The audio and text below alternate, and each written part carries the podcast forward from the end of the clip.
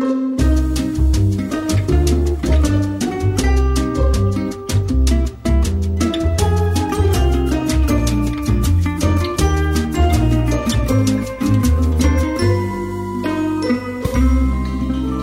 everyone, it's Sarah, and you're listening to season two of Better in Bed, the podcast where we talk about sex and inspire you to get better at it. This episode, and really every episode, is brought to you by Sarasense, so do drop in on my website, sarasense.com, and get on my mailing list to check out some of the sex positive resources I've created just for you. And today's topic is sex and disability breaking the taboo because newsflash everyone people with disabilities have sex and people with disabilities have a right to be sexual and if you didn't already know this the world bank estimates that 15% of the world's population lives with some form of disability intrigued well we're gonna dive right in so let me introduce who i have here in the studio i have kat Hi. who's becoming a very familiar voice and presence. Very happy to be familiar. You've heard her on season one and a few episodes of season two now. And I'm going to introduce you to our guest today, and she is Carmen Yao. She is a registered social worker in psychology, health counseling, and social work, and a PhD student of Hong Kong Polytechnic University. Carmen is an iconic spokesperson for sexual equality of people with disabilities and women, and the founder of Sugar's XXX Stories. Yay. Yay, we're going to hear more about hello, that. Hi, Carmen. So Hi. tell us more about yourself. Like, that's quite the resume. Like, what's the most exciting part of that that you want people to know? Well, every time when I talk about sexuality with disabilities, the first thing I would say is I spend a lot of time studying and working with women with disabilities that how we can break the taboo and to make more people with disabilities or old age or with different diversity of bodies in terms of their shape, their colors or whatever, that how they can be more comfortable about their own bodies and their sexuality. So one of the things that I'm interested in to do is to how to make people feel better. So one of the project that I did, which was also showcased in TED Talks, is about Sugar Triple X stories. Yes. So it was more like a pornography. It's more like a s- adult novel that we usually share. Yeah. So your TED talk, for those who didn't catch it, is called Why I Keep a Sex Diary. Right. Yes. And the sex diary is essentially what led to Sugar's XXX stories. Right. It was more related. You know, when I was studying my Master of Social Work, actually, it was the time that I studied narrative therapy. It was a tools or research tools or even a practice that engaging people to write their own stories. And by writing their own story, they can reveal their own experience and sexuality and to make more breakthroughs from their own rules and, you know, on their own schema and limitation. So after I studied this therapy, and I think that, you know, it will be very useful for myself as well to reveal my own story. So that's why I started to go back to what I did before when I was studying in university. I was actually a sex call center, sex call girl. And I mean, receiving, girl. yeah, receiving a lot of calls. And at that time, my call name is Suga. At that time, I've been engaging and receiving a lot of calls from different people and uh, from different career paths, even male or female of different ages. And it was really something that very empowering for myself. And there's a period of time that I really don't feel comfortable about talking about it because I don't feel really proud of it. it it's like shameful in a way, but and then after I study my social work and I think that, you know, it's time for me to open up. And I mean, to come out from the closet and to talk about it openly and to engage more disabilities members to share their stories by reading my story and they share their stories. And that's how the first book came out. That it's not really totally my own story, but it's a combination of, you know, a lot of members and friends, their experience of sharing it to me. And then I decided to, beside of, you know, sharing among our friends. So I think it's a good way that to pop up the whole book and to let more people know. At that time, actually, I've been thinking whether I should write it in English or in Chinese, but I found that, you know, there's a lot of adult novels is written in English. But in Chinese population, there's nothing like that. Yes. So I decided that why don't we start with writing in Chinese so that we have something to, you know, circulate. Yeah. So essentially, Sugar's XXX Stories is a collection of erotic stories Right. of you and your contributors. And they're all about different aspects of sexuality.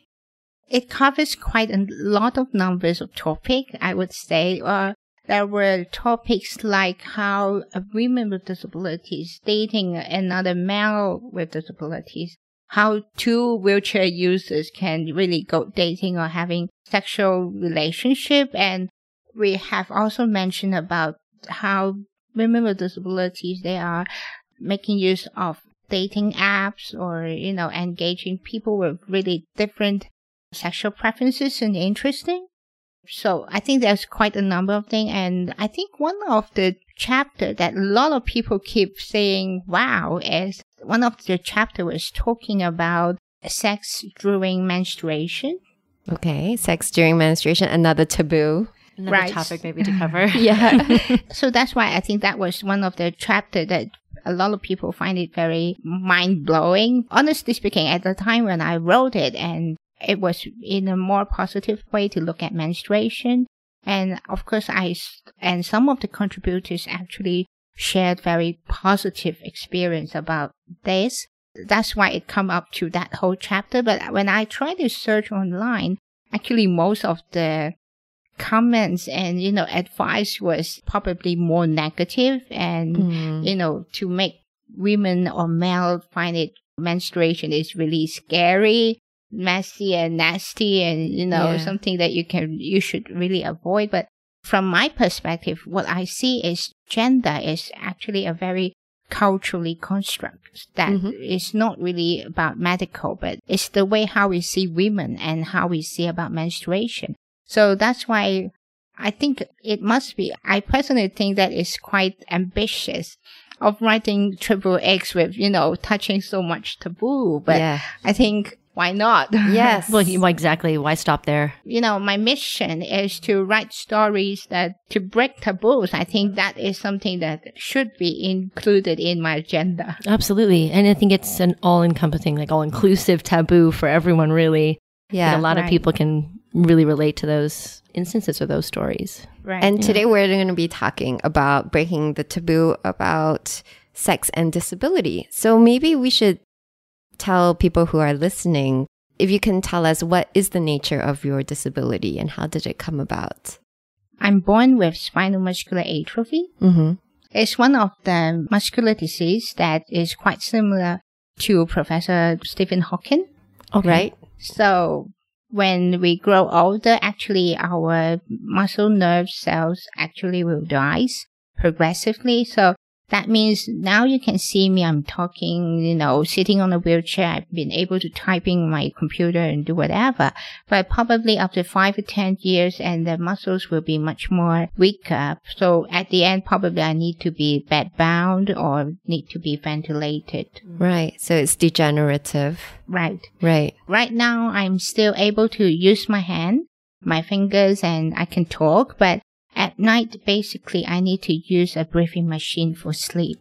Okay. I see. And when did this start? Was it you were born with it? Did the symptoms come up in your childhood? Well, when I was born, actually, I don't think there's much differences between any other children and myself. When the age grow older and it started to be more significant, like it's really having a lot of weakness in the muscles that I don't really walk very fast. I fall all the time. And then when I was teenagers and I started to use on a wheelchair, it was about three to four years ago, I started to use ventilation at night.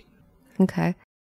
And then when did you first start exploring your sexuality and where has that led you? Was it, did you start when you were a sex call girl or was it before that? Well, I think it's long before that. Okay. Yeah. Well, um, I'm born and raised in Hong Kong. Right. And uh, in Hong Kong, in the Chinese community, there's a lot of challenges for a Mhm. girl with disability, especially for a girl, Mm. because they would imply a lot more traditional Chinese culture and value on a girl, and especially if they have disabilities. And parents usually have a lot of pressure to protect and to plan for the daughter. So for my parents, actually at the beginning, they were thinking, well, you know, I have no plan for you. I don't expect you to have a boyfriend or you don't get married. You don't have to worry because mom and dad will take care of you all the rest of my life. And Right. you don't have to work so hard because we can save money for you and then you don't have to worry anything. So I always make a joke that, you know, my parents was raising me like just Jane Austen. You don't really need to think about it even on the plate. Yeah. Even I was studying in special school, actually, close relationship with boys is a big taboo. I mean, so it's, it's a big challenge is that, you know, you're sitting in a small classroom, but you are not allowed to have really close relationship with boys. And Yeah. having said that, you know, still things can, you know, the magic can goes around. And I do have a boyfriend since I'm form one. So Form one that's 13. about 13, yes. Yes. Just about the age of Julia and Romeo. Ah. It starts. so, um, yeah, I have a boyfriend and Right. he's also a disabled wheelchair and, Okay. uh, and we try to hide our relationship very well. And somehow we can survive until we entered the university. Oh, wow.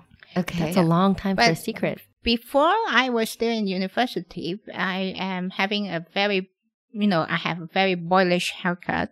Mhm. were like a boy because in school or even in my family, they were teaching us that, you know, if you are a wheelchair girl, you can't wear a dress. You can't have long hair. You don't put makeup because, you know, the best protection of yourself is don't be sexually appealing. You Oh. have to cover up even your gender. Really? Right. I guess because they're afraid that people will take advantage of Right. you because The- of your disability. One of the one of the idiom, I mean, one of the joke that my mother always told me is why flowers in the forest is so dangerous because she showed up to be a flower and she have the smell, so people will pick it up. So the best way of protecting yourself of not being picked Yeah. is to cover up yourself. Don't let people to see your Sure. your agenda so that people will not notice you. So that's why. Before when I was in before I entered university, actually I am more looks like a male than a female. It, that's the reason. androgynous. Yeah. Yeah, but wow, when never I was, that. but when I started to study in university and I was living in a hostel and, you know, the whole world is totally different. I learned from my girlfriends about makeup, dress, and they go bring me to shopping because they can't. They're sick of my my sport jeans and you know, they they doesn't want me to wear those sort of things. So they started to bring me out to go shopping, buying high heel shoes, makeup. Even I have challenges in going, you know, to do hairdressing, and they took me all the way to, you know, dye the hair and to make myself to be more like myself. hmm So I think that is a very big totally change. Yeah. So going back to the topic, the, the questions that you ask, actually, I think at that time, I literally think that I am really a girl. Okay. And Okay. yeah, at that time. So I- you embraced your femininity. Yes, in a way, that from would- at that time, that Okay. really have more people who agree and to support me to do things that I think is more suitable. Okay. And then when you were with your Form 1 boyfriend, were you sexual with him at that time or was that still too young? It's more like too young, I Okay, think, right, right, time. right. But at that time, I find it very difficult. I think it was too young, but now I think back about what happened at that time. I think one of the issue is I was afraid and he was afraid too because both of us are on wheelchair and we are very afraid of each other's body. Okay. Because, uh, for example, we know that our legs or some of part of our body are deformed. Mm-hmm. Actually, it's not something that we are not familiar. Myself have, you know, parts that deform as well as he does. But at that time, we were very afraid of feeling very insecure, not prepared to see another person body that is deformed. So I think that was one of the major reasons that why it keeps us, you know, being very good girls and Right. boys in, in Yeah. that way that you, you don't really comfortable of you know, taking even taking off your clothes or jacket at all at that time. Was it just the fear of seeing another body that was disabled? Uh, Like, I think there are several reasons. The first reason is I don't feel comfortable about exposing myself. Okay, so Taking, it was uh, it not was comfortable myself. yourself. Yes, first. about myself. That I think I am disabled and I don't think I look good. So I don't want to Mm-hmm. take off my clothes or to be more engaging, work with him closely. And the other reason is because he is also disabled and I feel afraid that about his body as well. Mm. So I think these two reasons, and I think one of the third reason is because we grown up together in the special school mm-hmm. and we're familiar with our family. We're very familiar with the culture in a way that we think that, you know, you are my boyfriend, but our relationship is different to others that we don't hug, but we are very intimate, but we don't hug, we don't kiss. We don't do mm-hmm. anything, but we are really closely connected and to support each other. Mm-hmm. So I think at that time, that is the way how we understand our relationship. That is how we understand intimacy. Mm. At that time, was the intimacy just as restricted with yourself? Like at that time of your life, were you comfortable just looking at yourself in the mirror in the nude, or was that also kind of something you you did very little of? Well, at that time, it was also challenging for myself. At that time, I was about 18 and that was the time that I've had my first stress. Okay. You know, that was short enough to show your knee. Right. So at that time, I always half joke, you know, I, my girlfriend always joke that, you know, I think you grow up from a nun, you know, you have a long journey that you did not have that experience. I mean, imagine that nowadays young girls like 15 years old or whatever, they have like short jeans, they have, you know, all sorts of different kind of dressing, clothing that they have explored. But back to my, my memory that I was long journey that is, is a long delay that I haven't tried. And at that time, it was my first time to try different kind of clothing as well Yeah. and even my underwears, you know, it was um reform, you know, it's a revolution for myself because before 18, actually, all my underwears were selected and given by my, my mother. Mm-hmm. Yeah. And even a bra, actually, I wear secondhand bra Right. because Okay. my mom thinks, you know, nobody's cares. So No whatever you see it. it. Right. But I need new ones, but you don't need new ones. But honestly speaking, you know, the, I always said that, you know, the bra actually have six month life expectancy. After mm. six months, your bra doesn't really works well. Your bra needs a break. yeah.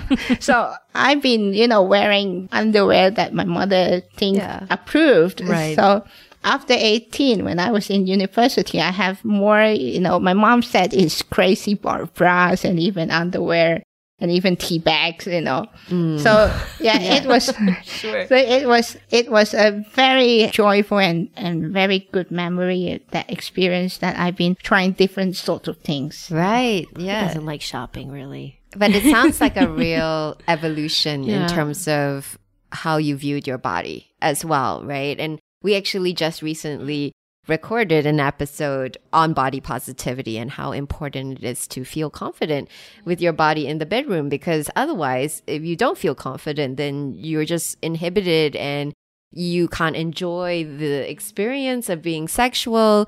And I guess I wanted to ask, how do you feel most confident and sexually attractive in your body? And how has that evolved, you know, since you were a girl of 18 who just wore her first dress to who you are now?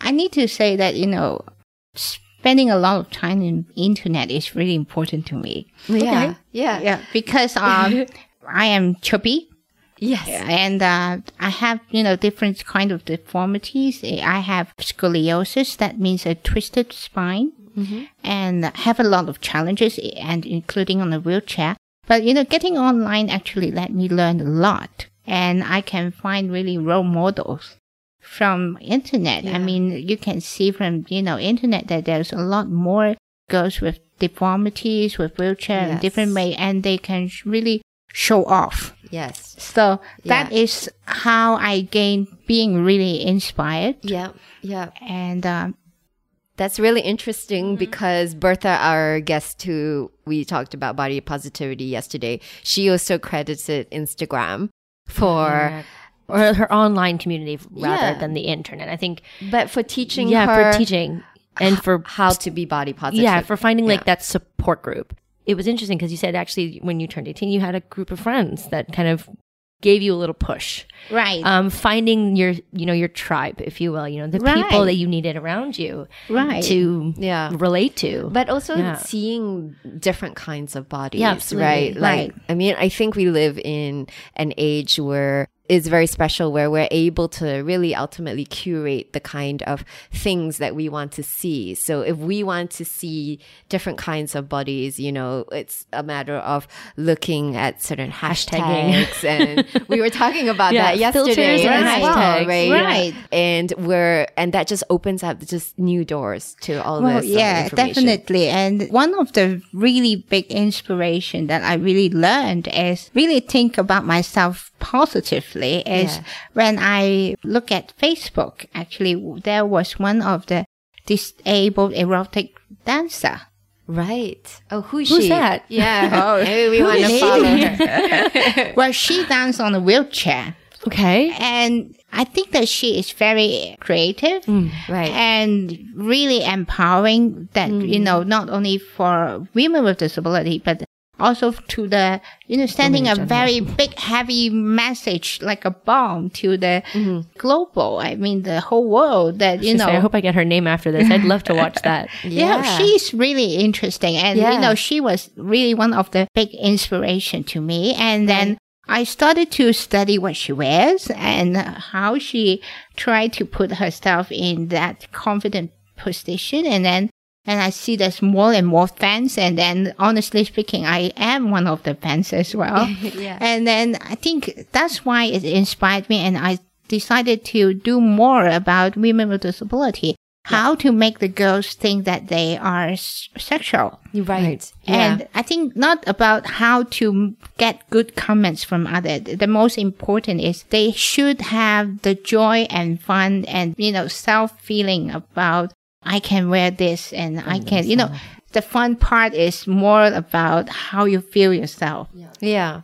Because I think when you do think of people with disabilities, I think there is this instinctive urge to nurture and protect. And then maybe that's like how your parents were to you as well. You don't have to worry about anything. We will take care of you for the rest of your life. It isn't like you don't really think about people with disabilities as having sexual needs or being sexual people, but I just think it becomes less of a priority. And then the other Yeah. things like nurturing, keeping you alive. I mean, from a parent's point of view, kind of jumps over the rest of those priorities Yeah. that you would otherwise be able to experience, yeah. But which must be quite a challenge but that actually is from but it, both ends. it is a myth right because people actually don't think of this people with disabilities as sexual beings but well, because they, are. They are sexually. they are they are I think the myth is that they Yeah, are. actually, there's a lot of research that already proved, actually was describing that women with disabilities are actually facing a very strong stigmatization about infantile.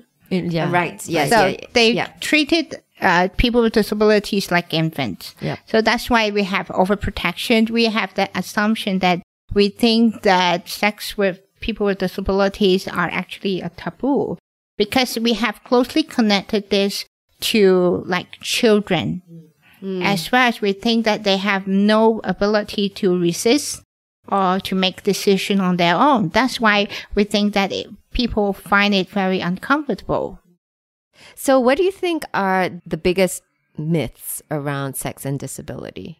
There's a lot of myths. Mm-hmm. One of the biggest myth is if you are on a wheelchair, you don't feel anything and you don't need sex.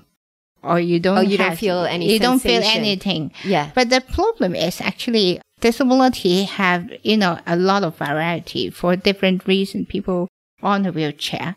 Some people might have different kind of nerve problem that affect their sensation, but some of them they are unable to move, but actually their sensation doesn't really change a lot. Right. Yeah.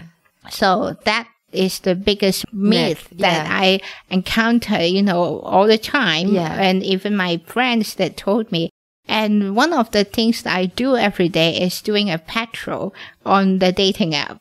What is the patrol is I, I'm really engaging in the dating app every day. Okay. And then I introduce myself. Especially, I would let them know that I'm on a wheelchair. Yes. And to educate. That's why I said it's a patrol because I Right. would tell people I'm on a wheelchair and I am sexually active. Yes. So, tha- and I am trying to engage a conversation one by one for, you know, different people to try to send out this message. Yeah. Because I can tell you that the most the feedback that I get is, wow, you are on wheelchair. So do you feel anything? Yeah. yeah. Well, yeah, actually, I was um, telling uh, a friend that I was going to, I was really excited to come and meet you and talk to you about your experiences. And I think you're absolutely right. One of the very common questions is like, well, they didn't say necessarily on wheelchair, but they did say like, oh, for people who are paralyzed or who have, you know, limited mobility or limited sensation, how does that, you know, erogenous excitement or stimulus, does that still happen in the same way? You know, do all of your sexual organs still work? You know, how does that translate in those ways after you or once you experience any kind of disability or challenge? Is it the same? Well, I would say it's more like the same, but I think one of the more interesting to say is that um, there's a lot more colorful and fruitful about our sexual experience among you know people with disabilities. Even though for those who have really limited sensation or have even no sensation, for example, some of the survivors from spinal cord injury due to their injury, they cannot feel part of their bodies. For example, they can't even feel their lower part of their body. But according to one of the research, they interviewed a spinal cord injury patient about their sexual life, and some of them actually they describe one of the very good topic. They call it the abstract orgasm. Abstract, Abstract orgasm. orgasm. Right. Tell us more What about is that? Please do. What is yeah, that? I would love to hear more about this. I, I, I almost want to have one. Yeah, what, Pretty, yeah, well, let's Uh, you try. know- let's hey, give us the Yeah, rundown. Yeah. so it, it's really interesting that they describe their orgasm as as abstract because they don't uh, for male or they when they don't really have that experience from their sex organ, Right. the lower part of their sex organ. But when they engage sex, actually they would feel their sensation, their orgasm from other parts of their bodies, mm-hmm. even their shoulders, armpit, ears, and even lips that, that they doesn't would sound so bad, describe. actually. yeah. yeah, and you know, some of the members or some of the people with disability, they mm. also share that they found that your sex spot, I would say the sex Right. spot, Yeah. it's not only limited to your vagina or Sure. you know Oh, any yeah. part of your body. Actually, it goes like everywhere. You know, all over your body. Actually, Yes. can be a sexual spot. Yeah. And a lot of members actually they were describing their sexual spot is all over their bodies. Instead that's of actually kind of just only better. yeah. You've got a lot more to choose from in that case. Well, it may be the, you know, how one of the things that we do with coaching and stuff is that whole thing where you, you know, you- Visualize. you, blindfold Oh, some, right. someone and your partner or something. And then when you almost take away one sense, you have all of your other senses that get heightened. So in some ways, maybe that's the same logic with the body. Like Right. Well, you, we- you can heighten other parts of your body in terms of sexual sensation. Yeah, Yeah. to echo with Sarah's uh, comment, actually, one of the interviewee that I met before is a male with visual impairment. Right. He told me actually he can detect her sexual partner's orgasm from her sweat. Whoa. Wow. So I was Sounds like a superpower. So, wow. So that's the smell. the uh, smell of your pheromone sweat, must yes, be- your Yeah. hormone. That actually, that's why he told me that no, my sexual life is very satisfying, and I think my girlfriend do because uh, that's the so. reason. Because when he he can feel it when it's the time that the girl needs more stimulation, Wow. and then I think that you know instead of saying that you know people with disabilities they are you know very sexually disadvantaged, mm-hmm. but actually there's more a lot more description and you know more investigation that we need to do, and there's a lot more work to do to let these people to talk about their experience, and there are more conversation and topic that they cover that I think is really hmm. interesting. I mean, some of the members share with me, they say, Carmen, do you feel really shameful, you know, don't feel really comfortable with your height because we are on a wheelchair, so we are, our height is really not normal. Right. But one of the girlfriend who comes from America, and she always told me, she said, you know, we all girls on wheelchair should be proud because we are on the perfect height for oral sex. So have you had an abstract orgasm? well, I would say yes. Okay. Okay, because actually I've been in a relationship for more than 14 years in Yeah. the past with a able-bodied boyfriend. Okay. And then after that, I decided to break up and then for different reasons. And I think one of the reason is, you know, I need, I found that I need that freedom. Which is why you're you're dating. You're Yeah, dating so apps, I, right? I, I started to, you know, to be more open to engage different people with, with different levels or different form of closeness. As I mentioned before that when I was 18, my boyfriend and, and I was very intimate, but we doesn't really have to involve anything with sexuality.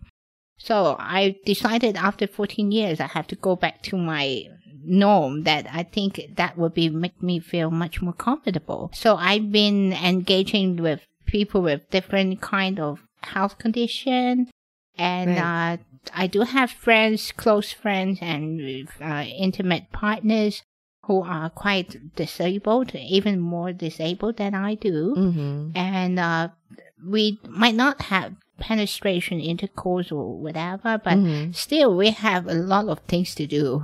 yes. I think I think that's another limitation is that imagination, right? It's like most Right. people look at sexual relations or sex in one very linear way.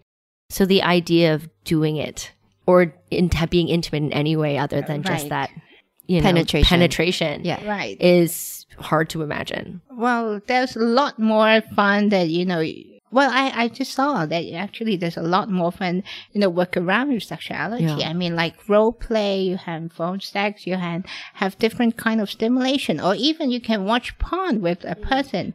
So, what about like masturbation and special toys for people with disabilities? Because this is something that I was also reading about that there are more and more sex toy companies that are making toys specific to this. Like, Sex toys and masturbation is also one of the core sexuality for people with disability. yeah, I remember that two years, couple years ago, yeah, I was in a sex education conference Yeah. in Beijing, hmm and uh, we were talking a lot about sexuality, how we should teach yeah, people about sex. And one of the debate was whether we should put more focus on masturbation yes, and sex toys. I strongly tried very hard to agree with it because Yeah. I think this is behind the reason why we are advocating masturbation and sex toys for people with disabilities. I think one of the reason is we need to make people to familiar with their bodies. Mm-hmm. Well, according to a lot of research, show that if you have, you know, a good habit of masturbation, actually your your mental health, your physical health, and your mental Yeah. health is much more better. Yeah, we've done a whole episode on this. And- Yeah, Yeah, and actually, research show that if you have this habit, actually you are much more sexually responsive. absolutely. But how would somebody with disabilities use a a special toy? Maybe can you describe what kind of toy that they would use? Well, what we're trying to do is we don't want to make like a special toy Right, yeah. that really costly, that especially for a group of person. Yeah. What we try to do is to make adaptation of Yes. existing sex toys. I see. uh, for example, like dildos and Mm. uh, vibration, and some of the people with disability they find difficult in handling the toy with their fingers Mm-hmm. Yeah. because of their difficulties. Yeah. So what we try to do is to create an extension of it so that they can easily to operate the machines. Okay. Right. And for example, for some of the male that they use the cups Yep. and uh, Oh, the cups. Yeah, like the Tenga yeah, or the, the, cups. yeah, we the call them the cups. The the masturbation cups. yeah, the masturbation cup. Yeah. So for some of the male, they actually find it difficult to hold the masturbation cup. Right. So what we try to do is to design a glove or something that can help him to hold the cup much more proper. But still, there are more top problems that we are still trying to face. For mm. example, even though they are able to hold the cup or to operate the machine, but as we all know that it requires strength and speed. yes.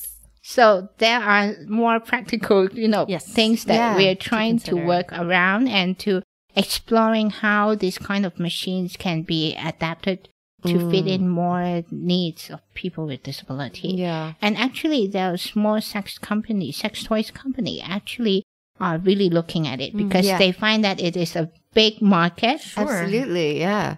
Fifteen percent. Right. Yeah, It's well, not only about people not with only people, disability. yeah. Actually, this will be very helpful for people reaching old age. I was, yeah, I was just gonna say it must be, uh, Yes. especially now that you know population is getting older. A lot more of them. Right. It's, it's a growing population for sure.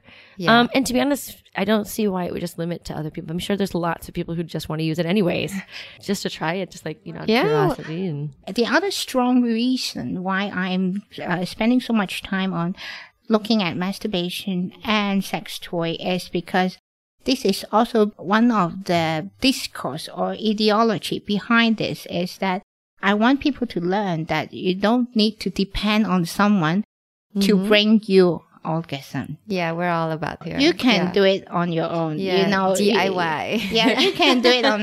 You don't Yeah. have to really depend on someone. I think Yes. this is a real liberation that you can look at this, that you can really have a satisfying life as Yeah. well. Yeah. The- because the reason behind it is because I'm hearing a lot of people with disabilities or even women, they were saying like, you know, I really need to keep a relationship with my boyfriend, even though I don't like him. uh, You know, Oh my yeah, there's a lot of top, a lot of Dependency. dependency. Yeah. So what I'm thinking is, you know, that that importance of masturbation and to less stigmatizing like masturbation is Mm-hmm. really important because it's really part of the independency and it's a liberation for all of us. Yeah. But also the idea that you have all these new erogenous zones in your Yeah. body. So you could really like systematically go and explore them all. Well, that's why a group of some of the members that I know that they are not really looking for a sex worker, is not looking for a girlfriend. They find different ways of, you know, having satisfaction, mm. even like a body massage. Right. They okay. find it really comfortable, okay. relaxing, and But sexually exciting as well?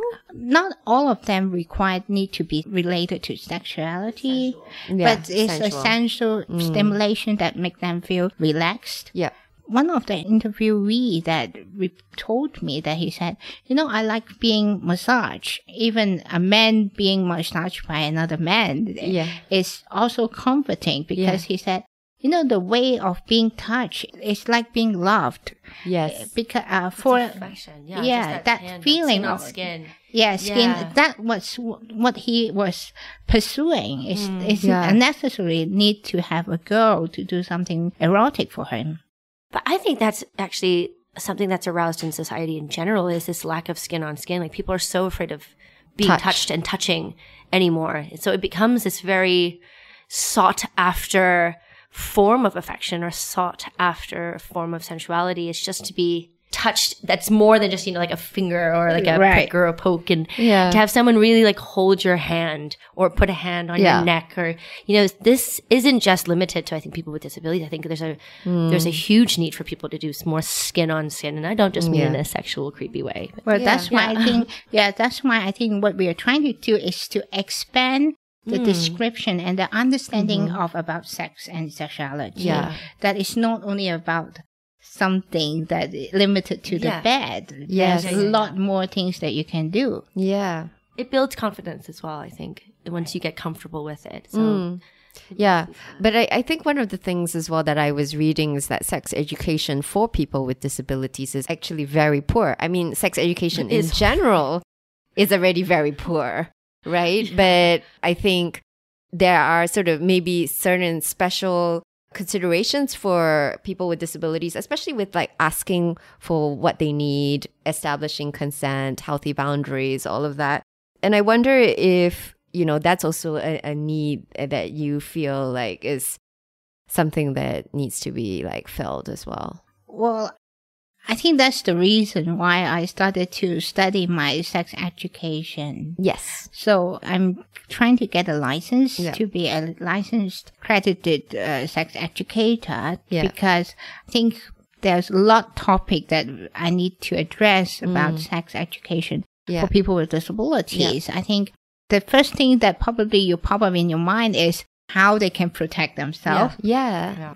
Contraceptions and you know all sorts of it. But Yeah. from my perspective, I think it's we are not trying to do that to stop them Mm. from exploring, but to help them To liberate them. to, to yes, explore more. to to explore in a more positive and safe safe, yeah. Yeah. safe. way. For example, uh, a lot of people would say that you know people with uh, intellectually challenged they have a lot of behavioral problem, especially on sex.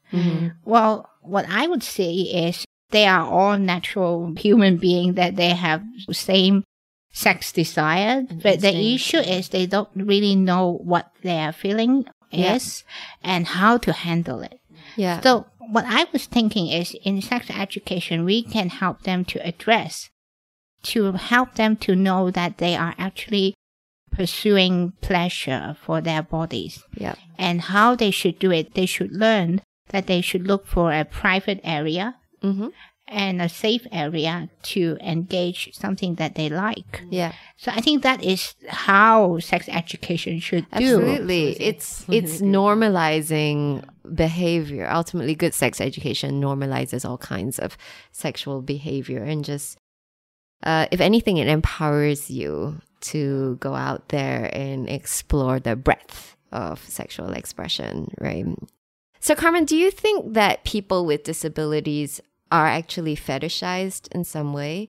And what do you think about that? if you Google fetishes and disability, and you will find a long, long list that, you know, about fetishing people with disabilities. For example, like amputees, wheelchair, muscular dystrophies, spine, or different kind of disabilities or different kind of deformities Mm. that people find it really sexually appealing. Mm. Well, I think there is a very hot debate on this issue. Some of the a group of uh, advocates think that devotees, what we call them devotees, who a group of people who are finding that uh, disability is sexually appealing and uh, that is how they being sexually aroused by someone's disability and uh, they think that devotees are actually dangerous because Right. uh, they would fetishize us and they actually doesn't see the personality. They doesn't see you. They can just only see your wheelchair. Okay. Yes. So that's why they think it's dangerous because if you engage in that kind of relationship, you are actually an object. You are being controlled. You are not being respected. So Yeah. that's why a group of members, they are allowing everybody to, you know, watch out for devotees and try Yeah. to stay away from them. Yeah. But another group of members, they were thinking, you know, we are being stigmatized by others for all our lives. And why we are stigmatizing someone who really find us sexy and beautiful and mm-hmm. really truly look at us, our body that really find us sexually appealing. One of the advocate in America, he had a very powerful quote. He said, I don't mind being fetishes because as long as you still see me, Yep. because you still see me as mm. I am sexy and you still want to go bed with me, at least I gain something from it. Yeah. Yeah. Uh, you can, you know, package me with different kind of mm-hmm. terms or fetishes, but the most important is I am being loved, being nurtured, being hugged by Yeah. somebody who has truly loved me. And I think this is a very powerful message that he's Absolutely. sending out and also did some interview with uh, devotees in different countries Okay. and they told me a lot of experience about how they look at disabilities Yeah. and uh, one of the devotees interviewee he told me that he said you know i find operation scars beautiful Mm-hmm. It's a history of your life Yeah. that's why he think it's very appealing Yes. So I think there's a lot people are talking about their sexual interests and preferences. I think it's this idea that you are seen and you are loved inclusive of your disability rather than in spite of your disability. One of the devotees from Taiwan, and she told me, she said, you know, I find the kind of bone and muscle ratio of people with disabilities very sexy. He told me that way. Yeah. Mm. She said, you know, you cannot find someone with really very bony leg or deformities, but Yeah. he said it's beautiful. Mm. Yes. another way that they look at the beauty in a very different way. Mm. Yes. And one of the devotees shared with me why he find it very sexually aroused by people with disability, especially for those with muscular dystrophy or atrophy. Is mm-hmm. he said to me, he said, you know, the muscle of the arm with people with muscle disease, their muscle and skin are so soft that you can't find anywhere. Yeah. That's a very another- interesting Yeah. Yes. perspective. There's a lot of different perspectives, Yeah. but I think the issue is how we are judging. People are Yeah. really easily judging people when they are not similar to the norm. So I think nowadays we are not trying to make so much judgment on people. So we should let more people with different interests and experience that to share. Yeah. Yeah. In my research for this, I watched some of the porn, which is made by people with disabilities. And one of the things that I noticed is, and perhaps it is playing up to the devotees who watch this, is that what some of these performers do is they really try to almost like play up their disabilities. So it's them kind of like dragging themselves from the chair to the bed and then so kind of like trailing. And they're really kind of having what I would see as just difficulty actually getting onto the bed. But I suppose for some people, it is kind of sexy if that is something that you find sexually attractive. But I was watching it and I was like, oh, okay. Like she's having a really hard time getting onto the bed. Imagine, I mean, that's why I said Yeah. in the previously about sex is really culturally constructed. yeah. Imagine that you're looking at a girl with a high heel and slowly Yes, taking off her stocking and her high heel. You will find it very sexy, Yeah, right? yeah. But for a group of people with disabilities and the devotees find that, you know, how Yeah. she is trying to hold her powerless leg Yeah, and taking yeah. off the shoes and looking at the deform of the toes and Yeah. all sorts of It's actually the whole mechanism is quite similar. It's, Exactly. it's just how we are interpreting what we see. So Yeah. that's why I think we are expanding the description and how we Yes. are understanding sexuality Yeah. for different people. Yeah, that is so fascinating. And that now I feel almost quite like limited in my view of sexuality. Vanilla feels. Yeah. yeah. One of the things I think is interesting to see is that based on my observation, a lot of people actually learn sex from porn nowadays. Mm-hmm. Yes. So they Yes. spend a lot of time watching how people doing it. Yes. And from my perspective, I think it's really good that having more points that Huh. related to people with disability because Yeah. actually it's also a more honestly speaking, I think I'm looking at it in a more positive way. Actually I was gonna say. educating people to expand their imagination. Yeah. Because as I mentioned before about one of the myths they imagine is wheelchair doesn't people on wheelchair doesn't have sensation, it doesn't have sex desire. Mm-hmm. And actually a lot of people even when I am patrolling in the online apps, actually a lot of people respond to me to they say, well, I'm interested in trying to explore with someone on wheelchair, but really above my imagination, he Right. says to me. So I say, well, you don't need to imagine. You just go and Google search porn for, you know, Yeah. wheelchair. Here's Yeah. a link. Here's the thing. I, It- it- I'm so, I don't know why I'm so surprised. That's definitely one of the pros of Of porn. porn. Yeah. Being able to access like different niches and genres and see what could possibly be sexy to you. Because how are you actually even going to know what is sexually attractive to you until you actually really have it in front of you? See and and not everybody has the opportunity sometimes, right? But the internet does give you that sort of opportunity. So, what resources then are available for people with disabilities and their partners if they want to explore their sexuality? And that could be educational or that could be erotic. Well, if you go online, you try to search, actually you will find quite a lot of advices mm. and suggestions and even assistive tools for couples as well. So I think there's a lot of things you can explore, but according to most of my interviewees, they, or my friends that told me that, you know, the most important is communication Right. Yes. because even people with disabilities they have different forms different types different physical capacities and things. The most promising sex the key is always about communication and how you look search for you know the gap or ways that you can navigate it.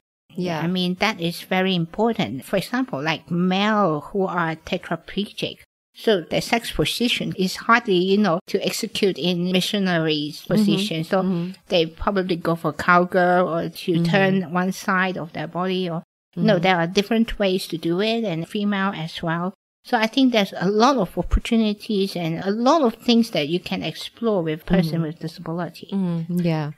So, can you just tell us more about just some interesting positions then that you would talk to your partner about if you had a disability? So, let's say if you talked about males just now. So, what about if you're a female?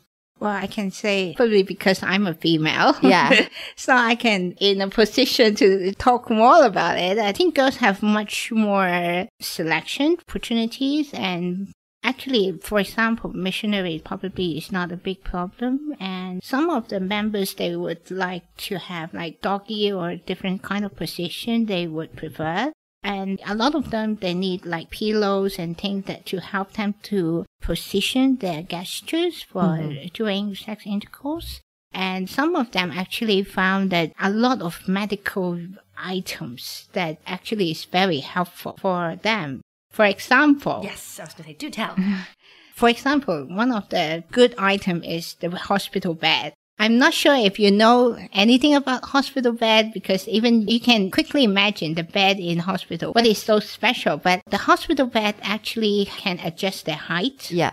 and the bed can actually tilt that the back can go up. The back. or yeah. the leg can go out. Fine. The yeah. legs can go up. Yes. So, I know the back can go up this way. So you can sit up. And then it can go up this way. Yeah. Right. Yes. And then actually your leg can also go that way. Oh, your legs can go up too. Yeah. Uh, so Three parter. Yeah, it's Okay, a yes. three-parter. Okay, yeah, yeah, yeah. Okay. So the reason why it's very useful because when you need to have different position, the bed can help you. Another important thing is about the adjustment of the height because imagine mm-hmm. your sex partner, either he's too short or too tall. Mm-hmm. So one of the problems when it goes to the edge of the bed, you know, one of the problem that I found that, you know, people find is height problem. yeah. But for us, the bed is really useful because they can really flexibly adjusting the height according to different position Yes. of sex. So it is really very useful. Yeah. And one of the other items that becoming a sex toys rather than a rehabilitation or hospital tool is we call it a hoist. That is a transition hoist. For some patients, actually, they need to use a hoist to lift up their body and to transfer to the bed. Oh, okay. I know exactly What what, she's talking about. Really? Yes. I'm almost It's- like is it like, it's like a it's like um Google this. Yeah. it's like a pulley string. Right. It's right. a pulley okay. string. Yeah. So I have seen these. Okay. Okay, you so can Google. You yeah. can I'll Google. Google it. I'll Google it. It People looks go it looks like a pulley. String. Yeah. Okay. Yeah. So so, how would you use a hoist? Well, if you have the bag, actually the hoist can really do become a sling that can really save a lot of energy and power. Oh, it's almost like a sex swing. Yes. Exactly. Almost, almost. Almost. Yeah. And It- I can yeah. tell you it's really safe. It's much oh, more safer Of than course, it's a medical device. Fantastic! Wow, it can hold your weight, everything. So oh, it's really there's a lot of things, a lot of options. Yes. That's why some of my friends always told me, even my boyfriend do, is that you know the best place to meet at your home because you got everything we need. You know, right. Okay. So pretty much in terms of people with disabilities, that's sex toys, which have adaptations, and then there's sex furniture almost like which Accessories. Furnishings. furnishings, furniture that could really be helpful. I mean, what strikes me about that is just the creativity. Yeah, it's an Exactly. Right? Yeah. And it's also, again, it's about that kind of idea because one of my friend, he refused to install a hospital bed. Okay. After his disease that he required, the doctor recommend him to, you better use a hospital bed, but he doesn't want to. Until then, I told him that, you know, the bed actually is very useful for your wife as well. okay. yeah. I was gonna say, I think I've actually used like what used to be. Actually, I don't know if you know what these are. In the gym, when I was doing physiotherapy, you get these triangle mats or triangle. Right. What are they called? a cushion, we It's call like it. a cushion or like a hard cushion that are triangle shaped. And I think at one point someone redeveloped or remarketed it as a sex pillow. yeah. Right. And basically, it's one of those things where you can bend over them. They're used to help you kind of bend your knees, and they're like training mats or training Yeah. blocks. It's like a Yeah. block, Right. And those are great for finding new comfortable Angles. positions and angles, Yeah. and yeah. So that's why when you don't look at the things in a medical way, that things are open a lot of doors. yeah, well, open a lot of things. Yeah. Yeah. So that's why I think, you know, when like, we talk about people with disabilities and uh, their sexuality, actually they have a lot more things to talk about. Just people doesn't really know much. yeah. It's yeah, being creative. It's Not just limited. the creativity is really great. That's what I love. So, if we're going to like sum up this interview with this question, which is what can people with disabilities actually teach non-disabled people about sex and how they look at sex differently? I think there are several things really important. I think for myself, being a person with disability, I think mm. I can share most and I think the most that I can contribute to others is that the way how I look at my disabled body, mm-hmm. as well as my gender, how I explore for more opportunities and, you know, how to lead a fruitful life. I mean, Yeah. that is something really beneficial for everybody, not only about people with disability, but also for women and, you know, people who are facing different kind of challenges. I mean, the most important is when you look at the mirror, you think you're beautiful, you're valued, you're loved. I think that is the most important and how you can continue with navigating that idea in your everyday life and engaging people. I think that is the most important. That's so beautiful. It's like it's a theme these last two days. It's just telling yourself how great you are. Yeah. Okay. So we have a little special section at the end of all of our Better in Bed episodes, and it's called the Quickie but Buckety section. And this is a rapid fire section that we always play with all of our guests. So essentially, what you have to do is just I throw out a question, and everybody has about two seconds to answer it. And they're always kind of funny and silly. So if you don't have an answer, it's okay. We move on to the next question. Okay. So one thing that always turns you on Muscles. muscles. Okay. I don't think I'm ever going to look at a hospital bed the same way now. Today I'm gonna go for I always ask this question. Today I'm gonna go for erotica, like reading like in the uh, in the light of Sugar's XXX stories. I do like erotica as well. I used to You write did- you- erotica yeah, you too, did. so Oh, I do right. really enjoy it as a medium. Okay. that reminds me, I need to get back on that. So, what do you think is your sexual soul animal if you had to have one? Oh my goodness. I'm going to say mine's a cougar.